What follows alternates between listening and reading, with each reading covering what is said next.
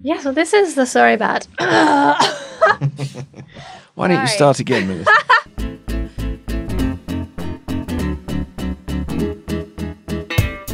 Hello, everyone. My name is Simon Hunter. I'm the editor of the English edition of El País, and this is. ¿Qué? A podcast from El País that aims to cut through the tabloid tosh and bring you the best broadsheet take on the Spanish news. Whether you're in Morocco, Murcia, or Morecambe, we are here for you. Viajad con nosotros. So sit back, relax, and let us break down all the Spanish stories that make you say, This is not a conversación en la recepción de Concepción Zarzal. Will you repeat that, please? I don't think this is a conversation in the reception of Concepción Zarzal. We do it in Zaragoza. Oh, oh, you know the, the conversation. Uh, uh, I don't want to have the conversation in Zaragoza. Nice to hear from Larry David there from Curb Your Enthusiasm. If you've never seen Curb Your Enthusiasm, do go and watch it. And in particular, check out last week's episode, which was episode three, um, probably about a third of which is, is all uh, related to uh, Castilian Spanish and the uh,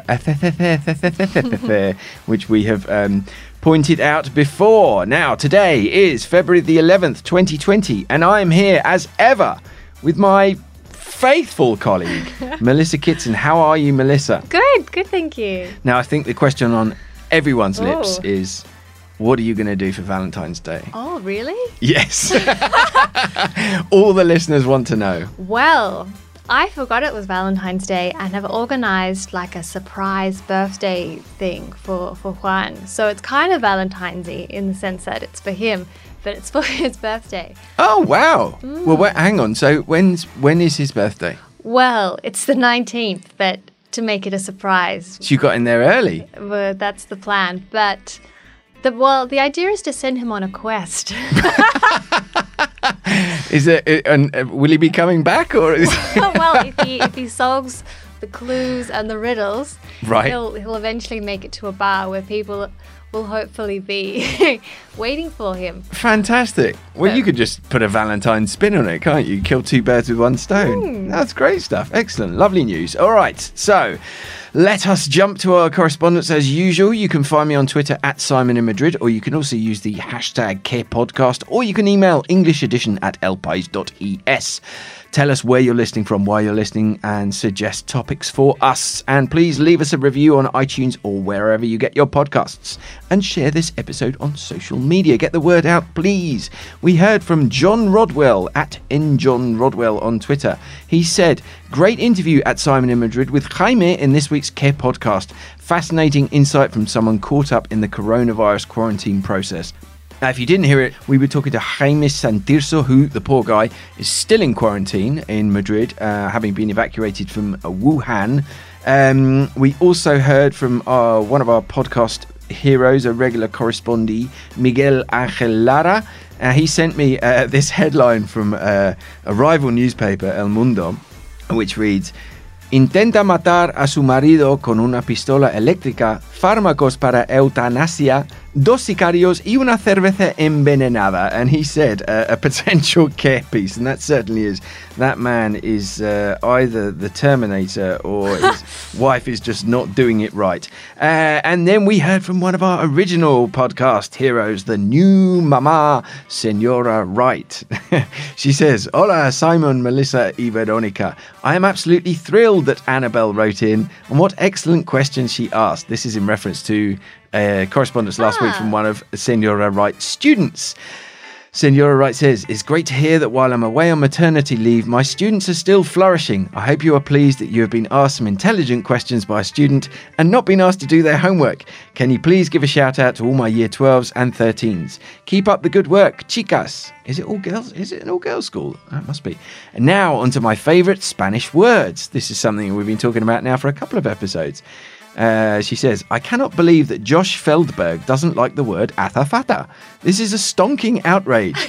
In my opinion, azafata is one of the best Spanish words, along with zanahoria and albaricoque. What a word. What does it mean, Veronica? It's a fruit. Oh, right. A sort of peach star fruit. Oh, well, there you go.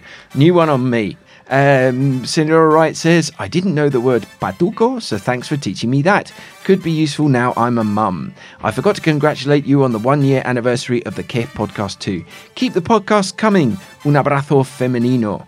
Thank you very much, Senora Wright, and I hope that the uh, I hope that motherhood is treating you kindly and you're enjoying these very tough but um, lovely early months of uh, parenthood.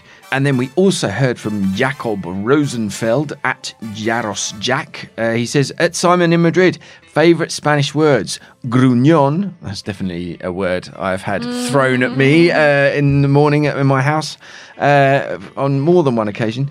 Chapuza, that's a great word. Uh, chapuza meaning kind of like a, a badly done job, no? A sort of chapuza. Y desarrollo, that is a nice word. Uh, he says his least favourite word is Jorge. so sorry to any uh, Georges out there. And then finally, this is the first time we've heard from uh, mythical sea creature Chris Thompson for a long time at Culebron Chris on uh, Twitter. He says hashtag Qué podcast piscolabis. Now that is a great word. Again, I don't know what it means. It's a word I've seen, but I don't know what it means. I hope it's nothing rude. and then he also says he likes tentempie, which is a lovely word. Do you know what that means, Melissa? No. It's like a sort of um, like a. same as piscolabis. Oh, is it? Yeah. really? So it's like an amuse bouche, like a little, like a little snack. Okay, so I like pasta. piscolabis and tentempie are basically the same, like a little, a little snack, an amuse bouche, to use another foreign word. And Chris's last favourite word, uh, and this is also a great one, is rocambolesco, which is a, if a story, una historia rocambolesca is a kind of sort of bizarre, outlandish, meandering story. Another one I like, actually, which we haven't mentioned yet, and this my mother-in-law always always says this one is if there's a, if there's a you know a big fuss or a jaleo, she says. Uh, que guirigay, which is like literally gay geary. which I always make the same joke when she says that. I say, I hope you're not referring to me. Uh, but yeah, that's a good word. So keep them coming. The uh, favorite favorite Spanish words. We've had a fantastic selection so far. All right, so let's move on then to our first story. Last week, Spain had a visit from the United Nations Special Rapporteur on Extreme Poverty and Human Rights, and his findings were quite shocking. Melissa, tell us more.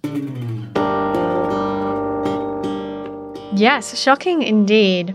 So, according to Philip Alston, the United Nations Special Rapporteur on Extreme Poverty and Human Rights, Spain is failing to address inequality and abandoning people in poverty.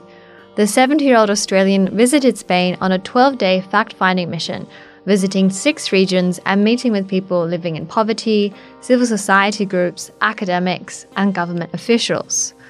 What he found was not pretty. Alston said that he had met with Roma groups basically living in trash dumps and migrant workers in the south living in probably the worst conditions I have ever seen. He told El País that fruit pickers in Huelva were living like animals with no electricity or sanitation or running water. The word I have heard most frequently over the past two weeks is abandoned, he said. According to Alston, although Spain has bounced back from the grueling economic crisis of 2013, this recovery has come at the expense of the country's social protection system.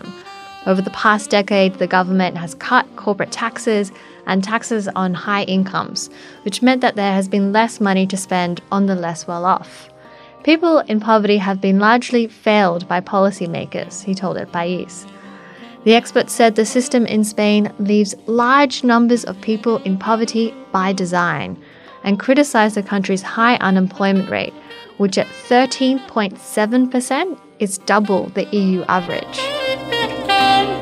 Alston found that Spain also rated at the bottom or close to the bottom in a number of social indicators. According to his preliminary findings, Spain has the worst rate of early school leavers in the EU at 18%, while social housing accounted for only 2% of homes, compared with 20% and 30% in other European countries. Youth unemployment was also double the EU average. The UN expert also took aim at the housing crisis and Spain's segregated and increasingly anachronistic education system. But there was some good news. Alston praised Spain's public healthcare system and said the pension system keeps a lot of elderly people out of poverty. He was also optimistic about Spain's new coalition government, which has promised to take action to achieve social justice. But he warned the challenges are great.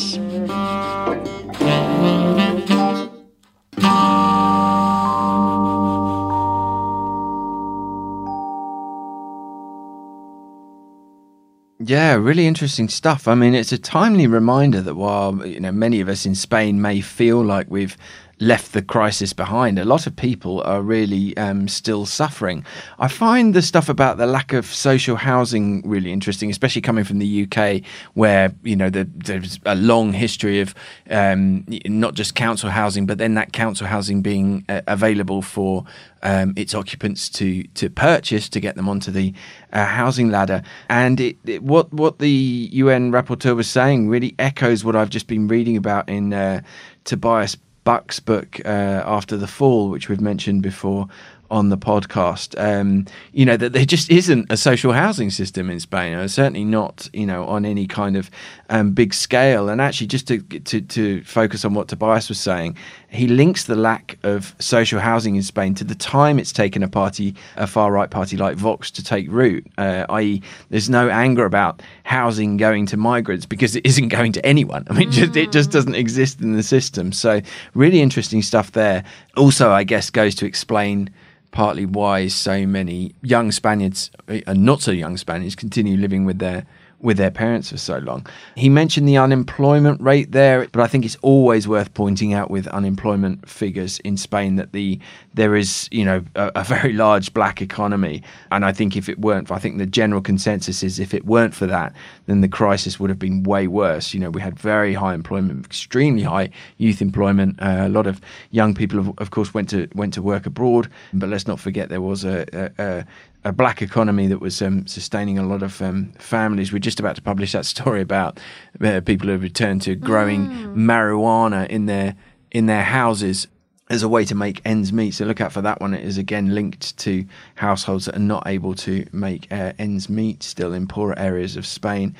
You know, th- let's not forget you don't actually have to look that far for examples of poverty, I- even in you know Madrid, which is obviously one of the more or the most prosperous city uh, up there with uh, Barcelona of Spain. There's a group of Romanians living in an empty plot outside of my house uh, now in, in tents. There, there was a shanty, there was a full on shanty town next to El País. Do you remember that? Did you ever see that? No. There's, a, there's an empty plot next to El País, and uh, basically uh, a group of homeless people took it over and i mean it was it was the full you know the whole plot it was unbelievable and they eventually got cleared out and moved on and if you look carefully when you're, you're traveling you travel on the M30 ring road, there are little camps of uh, of tents with people sleeping rough. we've seen lots of stories of people that are really suffering still uh, in Spain, despite you know the bounce back from the from the crisis. For example, there was a story from Catalonia about people who are basically living homeless, but and because they're living homeless, they can't get on the padrón, which is the municipal roll,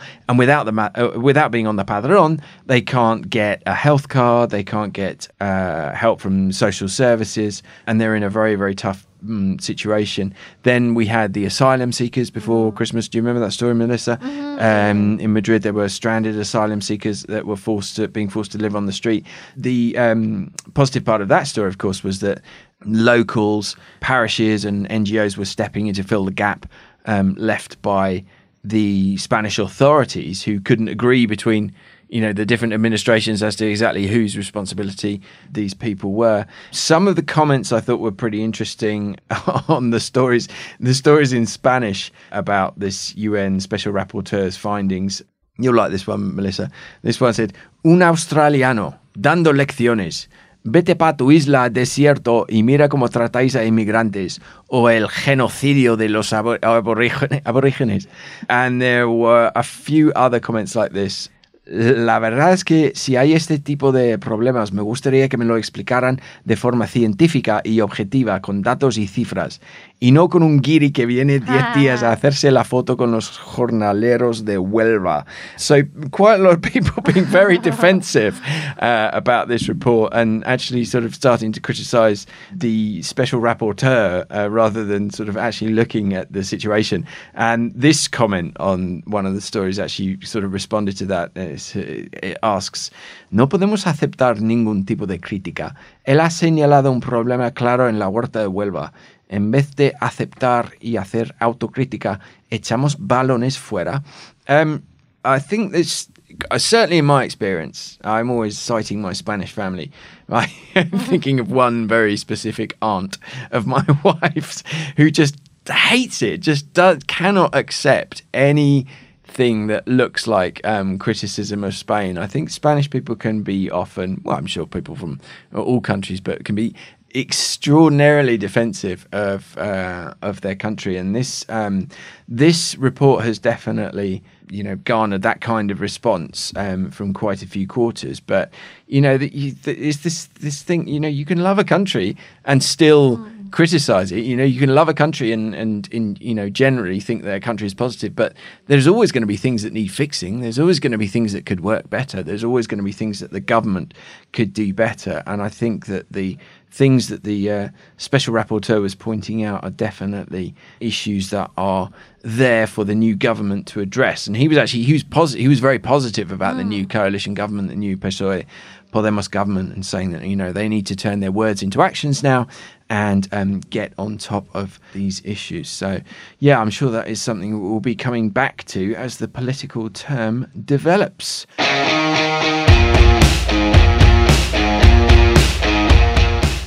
All right, so now let's turn to our second story, which is about a scam from perhaps uh, quite an unexpected source. Why don't you tell us more, Melissa? This is a story about Juana Igenia. Juana Igenia was a social worker at a psychiatric hospital where a man named Jaime Pons was a patient. Every month, she would go to the bank to pick up his disability pension. She did this for 33 years before authority realized that Pons was in fact dead. Pons died alone in 1980, leaving no children behind. It was then that Igenia decided to collect his pension. She opened a bank account in his name and arranged for his pension to be paid into it. During the first 23 years, she received around 100 euros a month, but in 2013, that amount increased to almost 700 euros.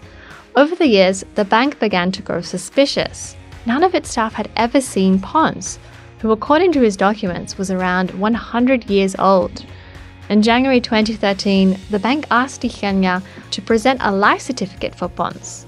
With the original ID card and forged authorization, the social worker managed to obtain one at the Madrid Civil Registry, which he presented at the bank. From then on, Igenia would go to the registry office once a month to pick up a new life certificate with the forged documents. This allowed her to continue to receive Pons's pension. Indeed, she would still be collecting it if a Social Security employee hadn't taken the trouble to cross check data and look for the man's death certificate. Jaime Pons was indeed deceased. By the time this was discovered, Igenia had defrauded nearly 200,000 euros from the social security system. When the case went to trial in Madrid, the prosecution asked that she be made to return all of the money and be sent away to prison for six years. But Igenia, who was now 83 years old, was able to secure a plea deal a suspended two year jail sentence and payment of almost 150,000 euros. She told the court she was very sorry for what she had done and said she would give back the money. Her son has already made an initial payment of 20,000 euros. Igenia, however, is not the only person to have pulled off such a scam. The Provincial Court of Madrid recently opened legal proceedings against two women who appropriated the pension and inheritance of people who had died alone and without children. And last year, a Romanian domestic worker was sentenced to two years in prison for forging the checks of a woman she had cared for until her death, as well as her will.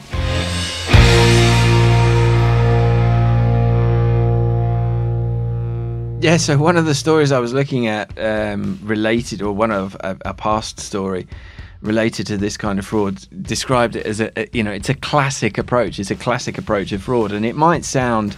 I mean, it might sound funny, especially when you you know you read some of the stories about the disguises that people put on, and you know uh, a younger relative of a, a nonagenarian dressing up as their you know as their granddad and uh, uh, you, know, you know using a cane to disguise themselves. Of course, if you even if you're just defrauding a small pension, if you do it for 20 years, you do it for 30 years, then the amounts actually end up being huge. Um, last year, the National Police uncovered in Spain 55 cases like this one, totaling 6.3 million euros. And of course, that's all you know. That's all our money. That's that's mm. the money that we're all collectively paying into the social security system. So they're quite extraordinary, and uh, you know, there, there's plenty of uh, examples of, of this kind of thing. I mean, it does kind of beg the question about what sort of controls there are, not just you know with the social security system with the, with the authorities, but also at the banks. And it reminded me of what happened to us three years ago. We went on the the this ill-fated um, ski. I was talking about our ski trip um, last week. Well, this is the first time that we've gone since since three years ago, and just all sorts of stuff happened to us, and it was an absolute disaster. We ended up coming home a day early, but by far the most serious thing that happened to us was I checked our bank accounts in the middle of the trip, and not only had they been completely cleaned out, but also someone had taken advantage of a an overdraft facility that we didn't even know that we had. You know, and they, so they'd taken all the all of our money plus a thousand euros extra just for good measure. And what had happened was someone had stolen Rosa's wallet on a bus, uh, or her purse, I should say, she was getting off uh, uh, up near Atocha. And even though we, you know, we'd done everything that we were supposed to do, we cancelled the cards and we reported that her. Um, DNI identity card had been stolen.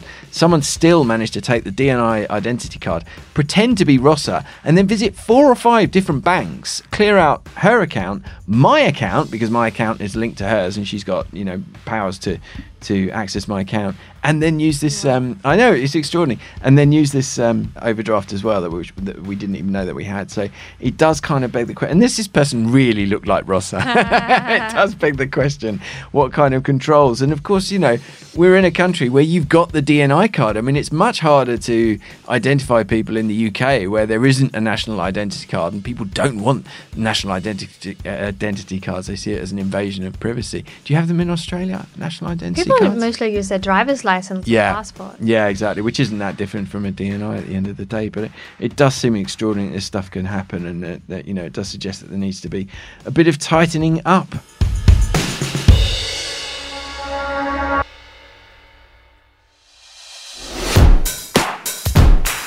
All right, so let's wrap it up there. That was episode five of season four. My name is Simon Hunter. I'm Melissa Kitson. And this was ¿Qué? A podcast that tries to explain what happens in Spain to those of us who sometimes get a little bit lost in translation. This is an El País production. It was recorded right here in the Madrid newsroom under the expert guidance of Veronica Figueroa, whose milkshake does not bring the boys to the yard and you can listen to it on your favourite podcast app. You can also request it via Alexa, Siri, or your Google Assistant. We'll be back next week with a brand new host of issues. Thank you for listening. Adios. Ciao. Ha ha ha ha ha!